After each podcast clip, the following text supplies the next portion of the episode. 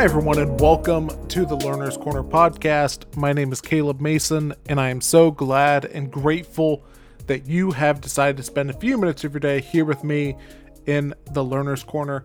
And today I am honored to be joined by Sarah Bessey to talk with her about her brand new book, Field Notes for the Wilderness Practices for an Evolving Faith. Now, Sarah is uh, somebody that I've read several of her other books uh, before uh, Jesus Feminist and uh, Out of Sorts as well. And so, whenever the opportunity came about to talk with her on the podcast, I, uh, I jumped at it because, you know, I really enjoy learning from her, always enjoy her perspective as well. And, you know, if, if you are on this journey of lifelong learning, as I am, I would highly recommend that you subscribe to my Substack to where I give different recommendations for some of the best things that I am learning from. And uh, you can find the link to that in the show notes. And all you got to do is sign up with your email, and it'll be delivered to you uh, each time that I recommend something as well. Now, let me tell you a little bit about Sarah, and then we will jump into my conversation with her.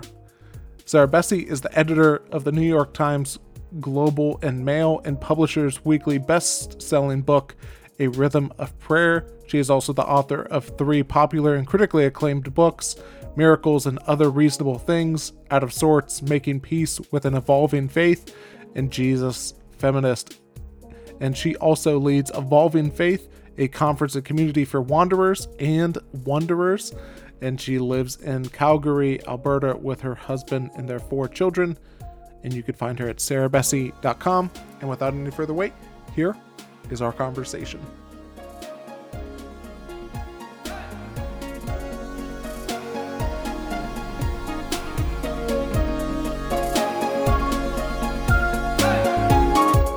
Well, Sarah, it is good to have you on the Learner's Corner podcast today. Oh, I'm so happy to be here. Thanks for having me, Caleb. Yeah, and you know, one of the places that I love to begin uh, a lot of my conversations with is I love hearing the story behind works of art. And in this case, mm. you've written, you know, field notes for the wilderness. And I would just kind of love to hear, you know, some of the things or some of the events that led to this idea and even you deciding to write this book. Sure, sure. That's a great, great place to start. Um, long ago, no, I'm kidding. um, you know, I I underwent my own first experience with an evolving faith. Um, you know, in my like a lot of people, I think developmentally, like in my early 20s. And it was a profoundly lonely experience. And it was um isolating and disorienting. I know a lot of people use language like deconstruction or faith shift, that sort of thing. Um, but it was it was lonely. I think is probably the best way to say that. And scary right? Mm-hmm. i think a lot of times whenever you're losing the thing that has felt like the most stable part of you um, and you're questioning those things it it's disorienting not just for you but even for the people around you. And i didn't really get online until a few years after that you know and i've gone through my own kind of rhythms of with an evolving faith in the 20 years since then or 25 years since then. Um, and I started kind of leading and writing in this lane um, probably about 10 or 12 years ago. Um, just as a writer and just as something that I was, you know, again, it's something that I'm interested in myself. It's been a big part of my own story. It's something that I feel like needs to be normalized and blessed as something that's part of our spiritual formation. And, and you know, me being me and coming from more of a Pentecostal or charismatic background, I'm going to say it's an invitation from the Holy Spirit, right? Um, and so I think a lot of those things kind of is what ended up leading us to creating um, a community that I still lead called Evolving Faith. Mm-hmm. Um, and I co-led that and co-founded it with uh, my friend Rachel Held Evans, um, who sadly passed away about five years ago, or almost mm-hmm. five years ago now, which is hard to get my head around yeah. a number like that. Um, but at the time, you know, we were just writing alongside of each other, and we were writing in similar spaces and we had become friends and um, she had just published Searching for Sunday, which is just an incredible book about loving and leaving and finding the church. Um, and then I had written one that was kind of in that same lane. And so we started Evolving Faith. And that has been kind of a community and a conference and, you know, podcast and a few of the things that we've done over the years. And so that's a bit of a long runway to say that this book to me represents like more than 10 years worth of things I learned the hard way, mm-hmm. if that makes sense. Yeah. Um, and so it's less of like, you know, like a traditional memoir and more of what I would maybe characterize as like narrative theology or like this idea of like, yes, there's some of my own stories and some of my own stuff in there. But ultimately, what I was wanting to do was kind of gather up all these like practices and postures and even some of the prayers that have served me well over the last 25 years, but I think especially in the last 10 that I've been you know, way more kind of involved in other people's stories and other people's experiences and had the benefit of, of learning from all of that. Um, to say, all right, here's here's the things that if I met someone and they were like at the threshold for the, what we call the wilderness, mm-hmm. right? Like just right at that very beginning stage, and you're scared and you're overwhelmed and you are lonely and you're losing kind of not only your sense of God, but even your places of belonging. What are the things that I want to kind of tuck into someone's back pocket and say, here, this will make you feel less lonely. This will mm-hmm. help you feel a little bit more hopeful. This will give you some things to do or to embrace or to practice or to be aware of, even to offer, like, hey, here's some of the ditches that I fell into. Um, I think even from that perspective, it was like, you know, I, we were chatting just before we started recording about where I live, and I live right at the foothills of the Rocky Mountains. So we spend like a ton of time outside, like most people do around here and a field guide is always a bit more informal right? It's mm-hmm. always something that you you can fold up and tuck in your pocket or in your backpack.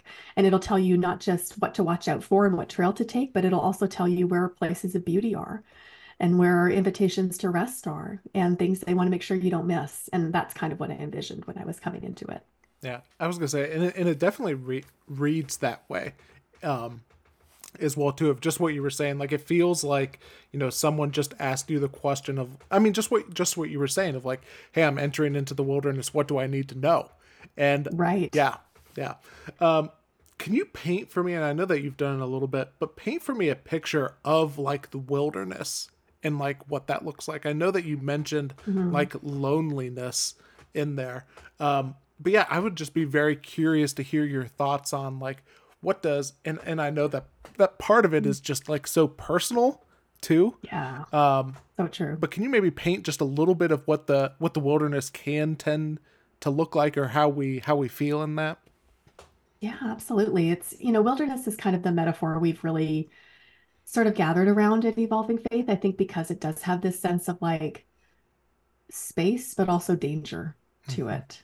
Um I remember, I want to say it was like at our 2019 gathering, Barbara Brown Taylor was like, if it can't kill you, you're just in a park. or something like that. And that really resonated with me because that's kind of how it can feel. So I think that the way that we've kind of looked at it or how I've approached it is like, you know, in a lot of ways, the city is like this metaphor for certainty and for stability and for productivity and belonging. Um, and for someone like me, who's, you know, a nice straight white lady married with kids, um, the city's kind of built for people like me, right? Like we are, we're the people who that's that that way I can thrive there easily. Yeah.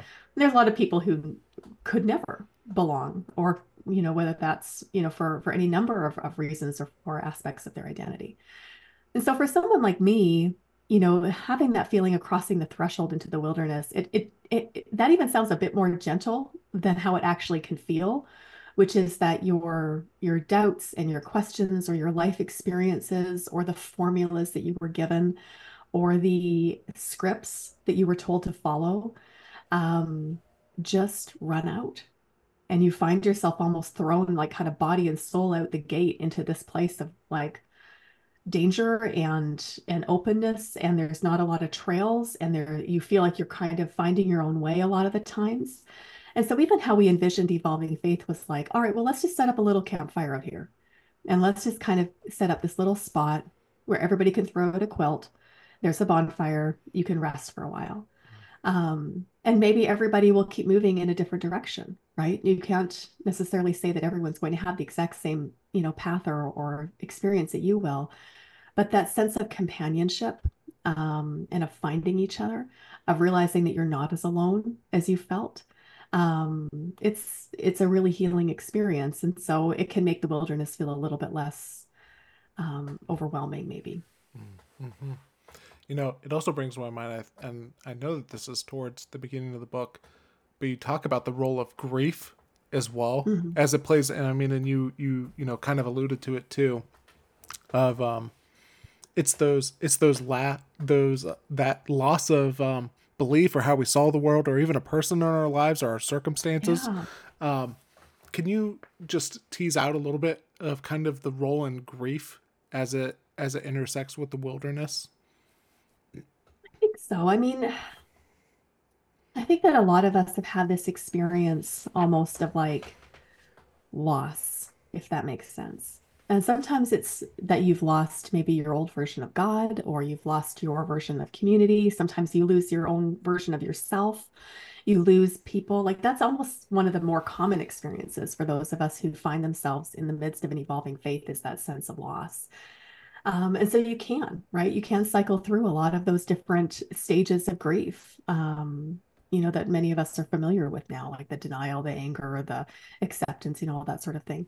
I think one of the things that surprised me most about learning more and more about grief, not just from like a metaphorical sense in my spirituality, but even in terms of like the embodied sense, like in my actual life in terms of loss. Um, it's been realizing that I think all my life I thought that those st stages and steps were like a linear path and I think one of the things that I've learned in that experience is actually this is just a thing you cycle in and out of. And you you can visit and revisit almost any one of those stages at any given time. And even later on, after Elizabeth Kubler Ross passed away, and her partner um, in research um, began to kind of like continue to explore, you know, they added this sixth stage of grief called finding meaning. And and that's i think the stage maybe where the book was born out of was this thing of like all right can we make this have some meaning can we make all of these experiences and all these moments kind of have that sense of meaning or have that sense of um maybe it's not even acceptance as much as it is just a sense of like all right i'm, I'm you're not alone in that and that mm-hmm. that's that's a feeling that many of us i think can experience and have along the way mm-hmm.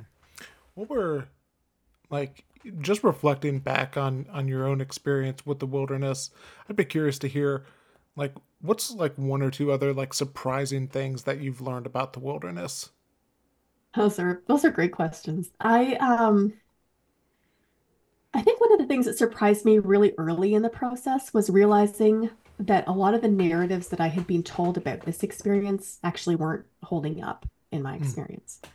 That for instance like you know a lot of times much of our Christian communities and much of our churches are kind of built on this premise of like literalism and if this then that, right? Like there's there's an answer book, there's yeah. a guide, there's a right way to be in the world.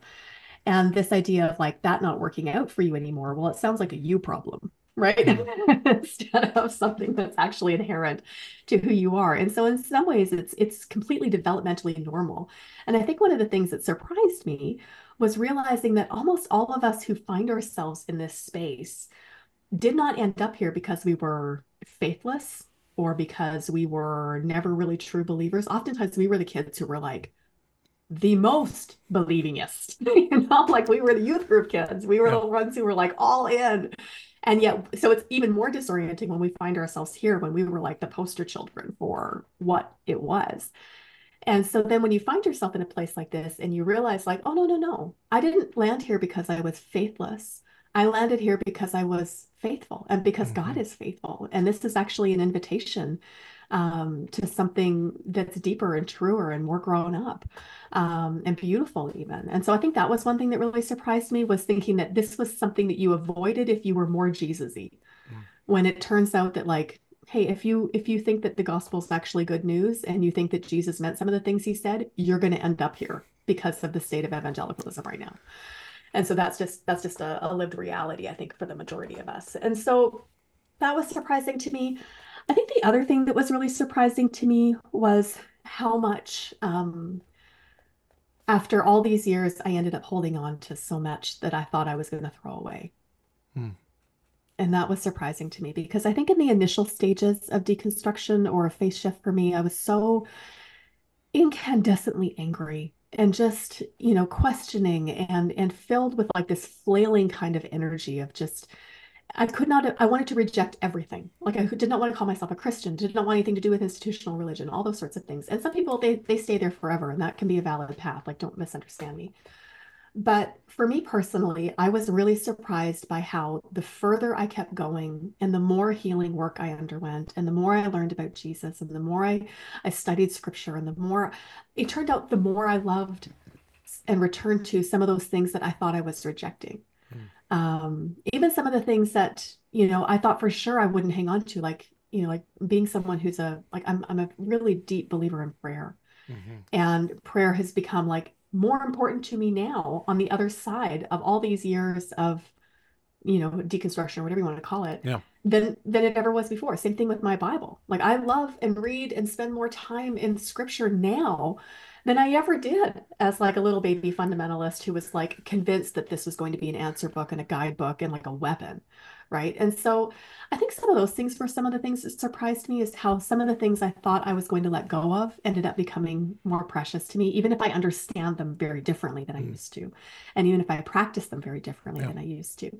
Um, the restoration of those things has been rather sweet. Mm. Mm-hmm. Okay, a couple of couple of things I want to follow up from there. Going back to the the first thing that surprised you, um, and how our our our act of faithfulness can sometimes lead us into the wilderness. Is there like an example that you can think of in your life of how you saw that play out for you?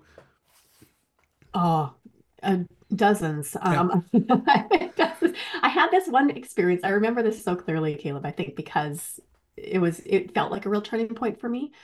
Um, and it was around this around this time that I was like really deep in the I don't want to call myself a Christian anymore kind of stage. Like I just anytime I looked at anything to do with institutional religion, and this was 20 years ago. So I mean, I can imagine that people nowadays have a lot more ammunition for this than I did then. Um, but it was like in the aftermath of 9-11, the Iraq War, mm-hmm. and all those sorts of things. We were in ministry. And I remember having this moment where I was like, well, I can't even use this lang- this language anymore. I can't even use these these labels any longer. And I had this moment where I was like, well, I'm, I'm just going to call myself a Jesus follower because to me that felt like a big difference in my mind. It's not, but it felt like it was to yeah. me. yeah. I needed the intellectual and emotional space of it. And so I started doing that. And I had this day where like I literally was like, well, if I'm going to call myself a Jesus follower, I should probably figure out what that means. Like, who is mm-hmm. Jesus? And it sounds a little bit funny to me now from this, you know, standpoint, but at the time it's like, well, I'm a charismatic you know, Protestant, So where am I going to go? I'm going to go to the Bible, and it's going to be sloppy and experiential. Of course it is. And so that's that was a huge part of the story. But I remember having this moment sitting at our kitchen table. My husband was in the kitchen. He was washing, I don't know, some veggies from like the garden or something at the kitchen sink, and I was at the table. And I was, and so I had spent all this time in the Gospels, just wanting to get to know Jesus.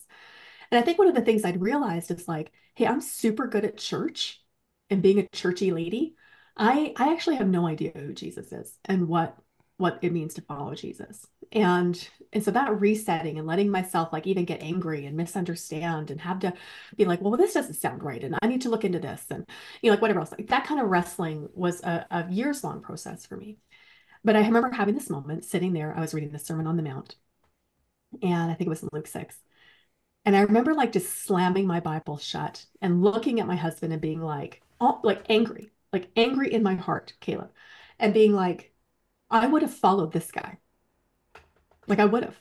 If I would have known all this, if I would have known all of this stuff right now, like no wonder people dropped their nets and chased after him. No wonder it upended empires. No wonder people wanted to murder him. This stuff is this is worth building a life on. And I almost felt kind of cheated. Like at that point in my life, I was nearly 30. I was like, how have I been in this for so long? And yet this feels like I'm uh, it feels like I'm reading it for the first time or I'm hearing it for the first time. And it was something similar to that, I think, multiple times, you know, in whether it was in scripture or it was in relationships with people, whether it was in, you know, the expansion of my understanding of God's grace and goodness and the inclusion and welcome of God. I was like, God, I was missing it for so long. And look at how beautiful and good and redemptive and and and and even holy this kind of path of life could be. Like, you know, another moment that I remember having, and this was more recently, um, I was at this retreat for LGBTQ plus Christians mm-hmm. in the mountains. And it was like, you know, I, I just got to come and, and do a prayer and kind of be, be a little bit of a small part of the gathering. But being in that community and being in that retreat center years after I'd done my own work, years after I'd been in, embodied my own kind of life and was still kind of learning a lot of those things. But even at that point, I remember standing in that room with all these people who had been so profoundly rejected by Christianity and by churches, and even in many cases by their families. And they were just worshiping with like their whole heart, like just singing their hearts out to everything that they believed and hoped about the kingdom and everything they believed and hoped about God. And I just was like overwhelmed. I was like, if I had been that rejected and that marginalized and that hurt, I don't know that this would be my response. And the holiness of their discipleship and their example, it it messed with me. It made me be like, yeah, there's something worth hanging on to here because look at this. This is beautiful. You know, the the other thing that I want to um, touch on, and you you already mentioned a, couple of examples for it, but that was that one of the one of the parts that really stood out to me whenever I was going through the book is just what you were mentioning about how there's things that we think that we've maybe outgrown or mm-hmm. that we have uh, moved beyond, and yet uh, we discover the new value in them or we look at them a different way and you mentioned prayer and you mentioned the bible too and i'd just be curious to hear you know maybe just anything else that really stands out to you that you thought oh i'm i'm gonna get rid of this and it has gained more meaning for you in your life. You know, I think one of the ones that jumps to me, um, or jumps in my mind maybe, is um, is around some of like the rhythms of the church, because I grew up very low church, Caleb, like down in the dirt, like we were first generation believers, like we small happy clappy churches that meet like for me church doesn't smell like incense it smells like chlorine at the leisure center. You know like that's these, these are my people like folding chair people tambourines in six corners kind of people. And so i didn't have a whole lot of openness or awareness of like the church calendar. I didn't even know what lent was or any of those sorts of things. Like that wasn't my background at all. And so um for me one of the things that i ended up like maybe you could call it a reclaiming, but for me, almost felt like a brand new kind of thing was this idea of like, oh, there's there's room for sorrow in mm-hmm. faith. And so for someone like me who came up in this prosperity gospel, you know, shiny, happy Jesus people where all your prayers get answered, and here's the six steps to making sure that you get everything you've ever wanted or needed, uh, including a good parking spot at Target. And you know, then you end up but kind of this like mismatched view of God that's like very shiny. And and then when life is going to do what it does, and you find yourself as kind of part of that company of people who have unanswered prayers, you're left kind of wondering, well, well, what is it then? Right. And so one that's one of those things that was kind of returned to me or that I began to realize it's like I thought that I had to leave Christianity altogether behind, but it turned out I just needed a richer, broader, bigger, even more ancient kind of mm-hmm. faith, maybe than what I had had before. And so, seeing simple things like Advent, which acknowledges how much longing we have, not just longing then, but long how much longing we have now for things to be made right, and the acknowledgement that things aren't all as they should be. Um, even things. So, I mean, I'm maybe a bit more attracted to some of those like um, more. I want to say sadder seasons of the of the church calendar, but I think that's where I needed some healing. Yeah. Right. Where someone who maybe came out of a different faith tradition would be like really drawn towards some of those practices around, you know, different different functions and and whatever else. But for me it felt like, oh my my sorrow is safe here mm. with God. My sorrow that there's there's room for my grief in mm-hmm. church in a way that I never had known that there could be. Um, that I was allowed to be a whole person and there was room for lament and rage and questions and longing. And and and because i was able to make room for those that opened up the room for things like hope. Mm. and it opened up room for things like grace and love and some of those those other things that that a lot of us are attracted to but don't realize you need to have that counterbalance almost. Yeah you know you you just got me thinking and just appreciating just how like the gospel literally does speak it speaks to everything the sadness right. the the happiness the joy all of that um and yeah, you, almost like you're allowed to be a full human. Yeah. yeah. Yeah. You know, which I don't know that a lot of our religious traditions made room for the fact that there's a to total experience of that. Mm -hmm. Would you, you know, I would just be curious for you to to tease out a little bit more of just how our even even maybe how our humanity intersects with the wilderness too, because of just what you were and you know, I don't necessarily have something specific, but you just got me thinking down this route of like the wilderness does it can reveal parts of our humanity that we didn't even realize that we weren't mm-hmm. living out in that. Yeah. No, it's so true. I think in some ways almost um it does feel a bit refining. And I know, like for us, you know, we recently had a, a big move as a family. So we've got four children. Um, most of them are teenagers. And we moved provinces, um, moved from BC to Alberta. And we went through this whole big process of like what you do, right? You're going through all the reams of paper you've hung on to just in case, right? You're going through all the the stuff and and and sorting through like what's going to stay and what's going to go. And it felt very similar to that, I think, when it comes to finding your humanity again on the other side of this, that you don't have a script you need to follow, that it is this this improvisation and this flow even with the spirit. Um, and and learning to trust that, right? And so for me, like moving almost kind of became like this metaphor of like, yeah, there's gonna be some things you gotta let go of. Mm-hmm. And there's gonna be a lot of things you leave behind. And then there's some things that you carry with you that you think you're going to love, and then you get there and they don't actually belong anymore. And, you know, and, and then all these different kind of aspects and, and places and, and finding new community and finding new places to put down your roots and, you know, realizing what really matters in the midst of all of that. And so I think that some of those experiences helped almost kind of like give this structure or this um this pathway for that that I found really helpful. I mean, Phyllis Tickle talked about that a lot in her book, The Great Emergence, where she talked about how, like, every 500 years, the church goes through like this massive rummage sale.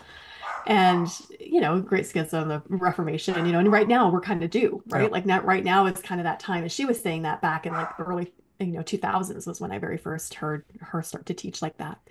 Um, what a mind. Gosh, I just, you know, her work has, has been so, so phenomenal for, I think, especially for someone like me who needed that, like, oh, your particular teeny tiny version of Christianity is not the only one. Turns out there's lots, you know, like there's, there's a whole experience and lots of different ways to be yeah. a Christian other than just the one that your pastor told you, you know.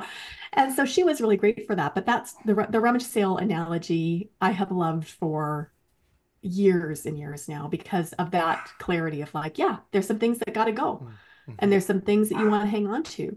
And and then you you move forward right on the other side of that there's a clearing and a cleansing that almost happens. Mm-hmm. you know i think reflecting back on reading your book i think probably the biggest takeaway and i want to read i want to uh, read this quote from there is uh oh, let me see. I thought i had it. Oh yeah here we go this may be some of your deepest, most uncelebrated work. And you're talking about repentance in there. And I don't know. Mm-hmm. I, I think I think part of it is just how even just how you how you wrote that sentence of just like repentance is going to be the thing that is probably going to be one of the most transformational things, but nobody's going to applaud you for it. Right. And I, I would just love to have you just elaborate on that because it's again, it's just it's one of those things to where, like at, le- at least in my life, like I'm I'm trying to look for the things that are going to help me become and and live out being more like Jesus in my life. And it and yeah. it, and what stands out to me is it's often the things to where it's like it's transformational. Nobody's gonna give you an applause for it. Nobody's gonna go, "Wow, great job, Caleb! I can see that you've repented yes. recently." Um, but would you mind just elaborating on that? Because that, like I said, that's probably going to be like my biggest takeaway just from reading the book. You know, it's funny because that's actually one of the chapters I wrestled with the most, Caleb. Mm. Because I was like, how how do you talk well about repentance now? Yeah. I think especially because so many of us came from spaces where re- the notion of repentance was almost weaponized against us and it carries a lot of baggage. It's one of those words that feels like he is that a word I really want to use anymore. And yet I, I tend to be a little bit stubborn in that like I like big, big words like that. Yeah. You know, like I'm just still, you know, the kid who's going to be like, you know what, this is powers and principalities. That's like, you know, like I'm still that person. But the words like repentance, you know, have meaning for me. But I think the main reason why is because I wanted to almost like rescue it in some ways. I think sometimes people think that, you know, um, the transformation has ended. And it it just never does. And I think that in in the rhythms of repentance that I see, it's not this like one and done thing, but there was this invitation of like you turn and you go in a new direction, right? It's that it's that metanoia word, Mhm. right? That the changing of a mind that leads to the changing of a life. And so the idea of repentance and landing in a place of repentance in the wilderness, you are often it's it's really easy and and and it's necessary to look around at all the ways that everyone else is, you know, getting it wrong. And and that's that that can be true. Absolutely it can be. And the hard thing will be looking and saying, where was I complicit? Where did I join in? Where did I miss it? Um, where did I miss opportunities to follow Jesus here? Where did I miss opportunities to listen well and to love people well? And then dealing honestly with that aspect of ourselves. It's painful and it's awful. Like, don't like it always is. But there's this invitation then of like, it's not just feeling bad or feeling sad or kicking rocks or beating yourself up. Um, there is an invitation to engagement in repentance that I love. And this idea of like, um, I think in the book, I reference a story that Austin Channing Brown told in her book, um, I'm Still Here, uh, which is an incredible book. And she's an incredible leader. But this, she talks about how many, how often, you know, white, she would speak at a church. Um, she's a black woman. She would speak at a church, and a lot of, there would be this long line of white people who would want to like repent for their racism or repent for things that they've done wrong. So, first of all, don't do that. That's not great. Second of all, second of all, she developed this this way of responding where she would say to them, "What are you going to do differently?" Mm-hmm. And that to me, I think is is the right question to ask. Like it's it it places it takes the burden that they were wanting absolution from and they wanted to place that on her to absolve them. And it places it very gently but very clearly back on you as the, as the individual. Like what are you going to do differently? And I think that that's often the invitation maybe that we encounter in the in the wilderness or we encounter in these moments of saying, yeah, there's places where I failed. There's places where I where I got it wrong. There's places where I preached messages or made choices or did things that now I never in a million years would do. What what am I going to do now? And that to me, I feel like really speaks to the co creative nature of the gospel. It speaks to the invitation of the Spirit to participate. It means that you're not just like a pawn being moved across the, the board, but you are actually participating in what God's up to in the world. And, and then you get to be part of repair, which is like humbling, but awesome at the same time. Yeah. Yeah.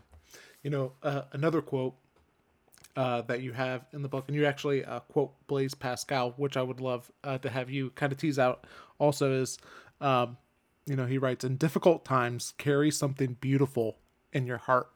And hmm first of all, you know, feel free to c- uh, kind of tease out the importance of that. But then I would also love to just hear what is what what's something beautiful that you have carried on in your heart during difficult times.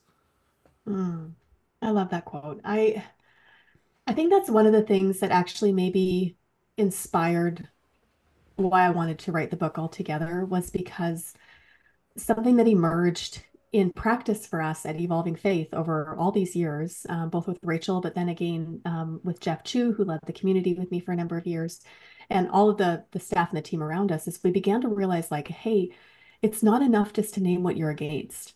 hmm That we've got to be able to articulate and lean into and live into what we are for.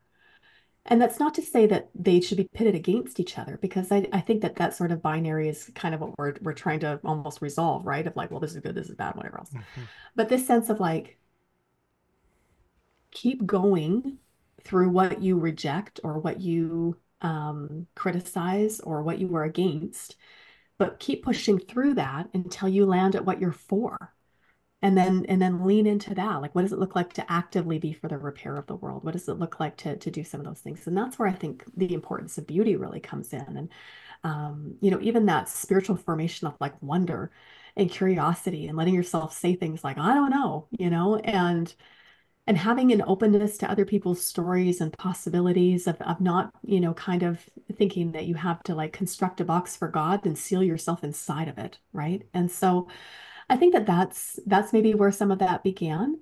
Um, and so for me, I think that even where it began to go was to say, you know what, um, I think I think we need to learn how to love the world again. You know, and there's this really lovely um, rendering that Eugene Peterson does of this passage in scripture where he he basically says like, you know, yes, God so loved the world, but like what he how he rendered it was, um, and I don't remember the exact reference, but it was like, um, mostly what God does is love you. And this idea of like this is mostly what God does, that God loves the world this much, this this kind of particularity and this kind of fragility and this kind of beauty and this kind of ordinariness is actually the thing that's that's really beautiful. And so for me, you know, some of the things that are you know the things that are beautiful that I check in my pocket, you know, or that I hang on to for those days are are some of those very ordinary things.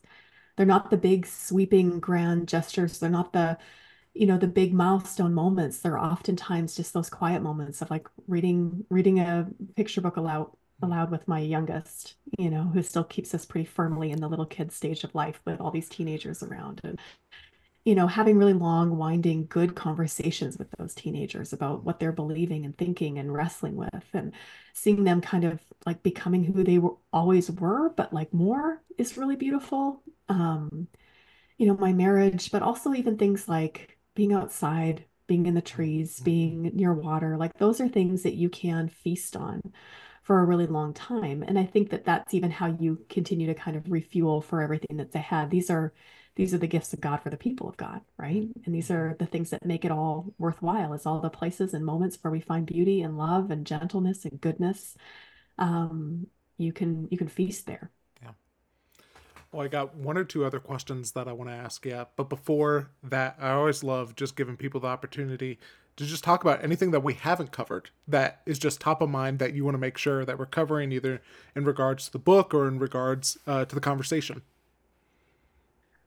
I think, I think one of the only, honestly, I can't really think of much, Caleb, to be honest. Yeah. You have had such great questions. I think one of the things that has surprised a lot of people, and that I think is important, it comes near the end of the book, where it talks about like the fact that you're allowed to to have joy.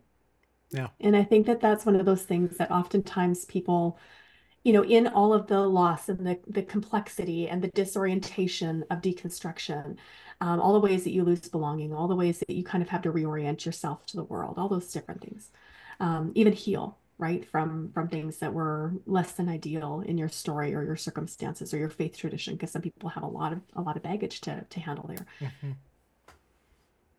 god there's goodness and i i wonder sometimes if we've so oversold the the hard part of it that we miss like the expansiveness and beauty and joy and goodness that can happen like you know it's yeah it's a slippery slope but like it's like riding a toboggan down a hill. Like it can also be really fun yeah. yeah. it is terrifying.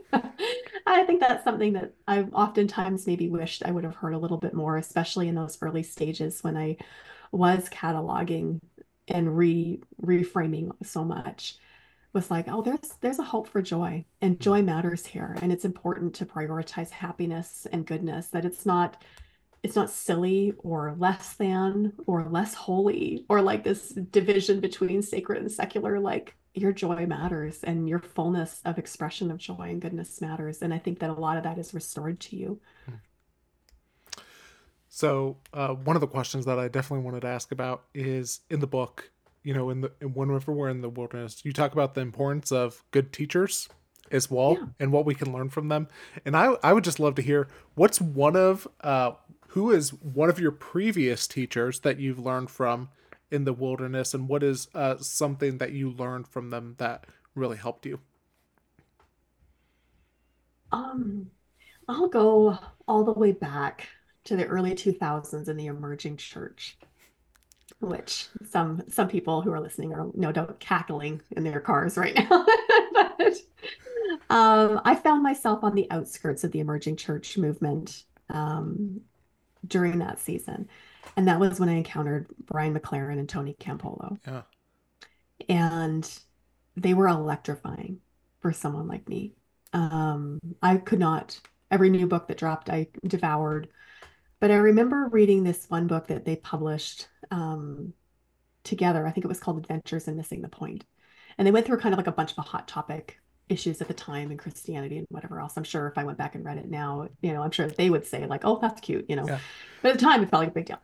And and even Brian McLaren's book later on called The Generous Orthodoxy, um, of like, oh, there's there's more than one way to think about these things, and there's more than one way to be faithful, and there's more than one way than just this narrow, teeny tiny path than what I'd be told. But just the, the seriousness with which they engaged with questions, the fact that they didn't judge um, or belittle people like me meant meant the world to me. I had so few teachers at that stage of my life. And they opened up the door for me for so many others of so many different types of, of people, you know, that now it feels like this huge, rich tapestry of voices and experiences and stories and and, and learning over all these years. Um, but it's I, I will always have a tremendous amount of gratitude in my heart for that. Mm-hmm. Um, and just even the permission and like the framework or the yeah. sense of like, oh, you can do this and you won't die from it. It's yeah. okay. Yeah. Yeah. Well, the the last question that I have is kind of like a two parter. Is um, uh, I'm trying to think of how long ago it was. Some sometime last year, you know, uh, I encountered this question called "What's an idea that needs to die?" And so I, I would be curious to hear kind of kind of that question and, and the flip side of as it concerns the wilderness. What's an idea about the wilderness that needs to die? And what's an idea about the wilderness that needs more life in it or needs to be hmm. talked about more? And it could be something, uh, in, in both of those things, you know, it could be things that we've talked about already or it could be something else. I think I think an idea that I would like to see die about all of this is um is I think the the judgment and scare tactics around this very normal part of spiritual formation. Mm. Like there are just there's a good business rolling right now of books and podcasts and preachers who are wringing their hands and wailing over the trend of deconstruction in the church. I there's an air of condescension to it and a profound commitment to misunderstanding that I find really frustrating. Um, a really big misrepresentation often of people who are searching, like they're told, you know, you're like we talked about this earlier, right? That you're faithless or whatever else. Even mm-hmm. I've even heard people be like, well, you're looking for an excuse to sin, you know, or whatever else. And I'd like to see that die.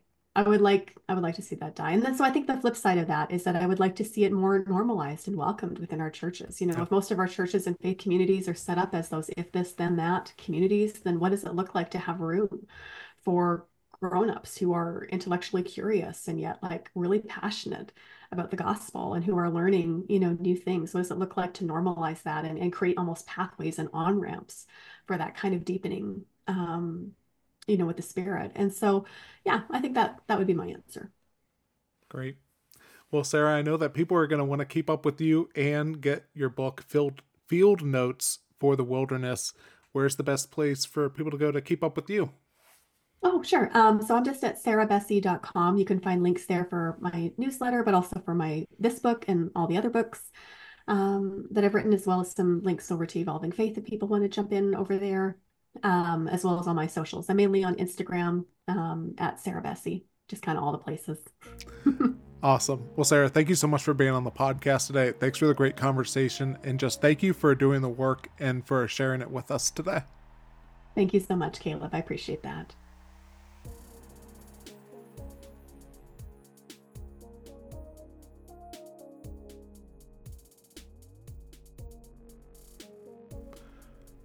So, coming out of that conversation with Sarah, here's a couple of things that I'm thinking about from it. One is uh, one of the quotes that are found in her book is actually from uh, Rachel Held Evans, who we uh, briefly mentioned in the com in the um, in our conversation. And it's this uh, quote from her that says, "An evolving faith is simply a faith that has adapted in order to survive." And you know, I think that's one of the things that that I really like that term evol- like evolving faith as opposed to deconstruction because it's it's learning it's understanding the dynamic that our faith can change and it can grow and it doesn't always it doesn't always look the same either. And that that is a very okay thing for that to happen because life happens and you know if we're continuing to learn and, and grow and you know uh, evolve then then we shouldn't look the same. That hopefully one year from now i'm i'm different. And maybe i'm not totally different you know i'm still caleb but i've I've gained a greater perspective on something, or I've I've learned something, or I've I've become a maybe maybe a fuller version of Caleb, or a more human version of Caleb, as we were uh, talking about as well.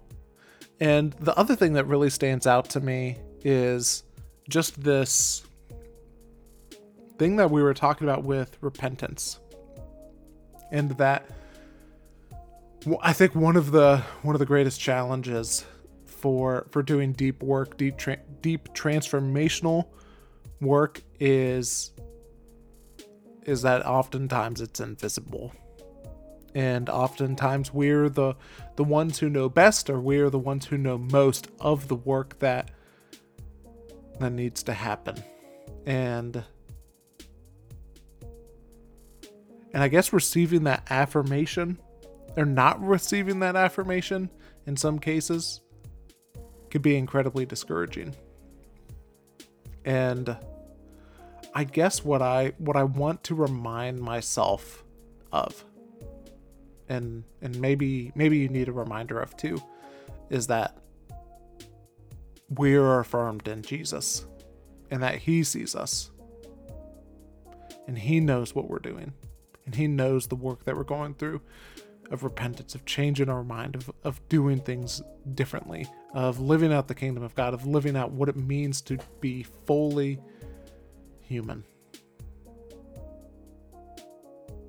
And He sees us and He knows what we're doing. And so, those, those are just a couple of my thoughts from this conversation. And, you know, if you want to continue to learn from me, please subscribe to my Substack to where, again, I just give recommendations of some of the best things that I'm currently learning from. And it could literally be anything in that. So, yeah, I think that's all that I have for today. I do want to say thank you to uh, Sarah Bessey for being on the conversation or being on the podcast and for a great conversation. Thank you to Sam Massey for creating the music for this podcast as well. And thank you for listening all the way to the end of the episode. My name is Caleb Mason, and until next time, keep learning and keep growing.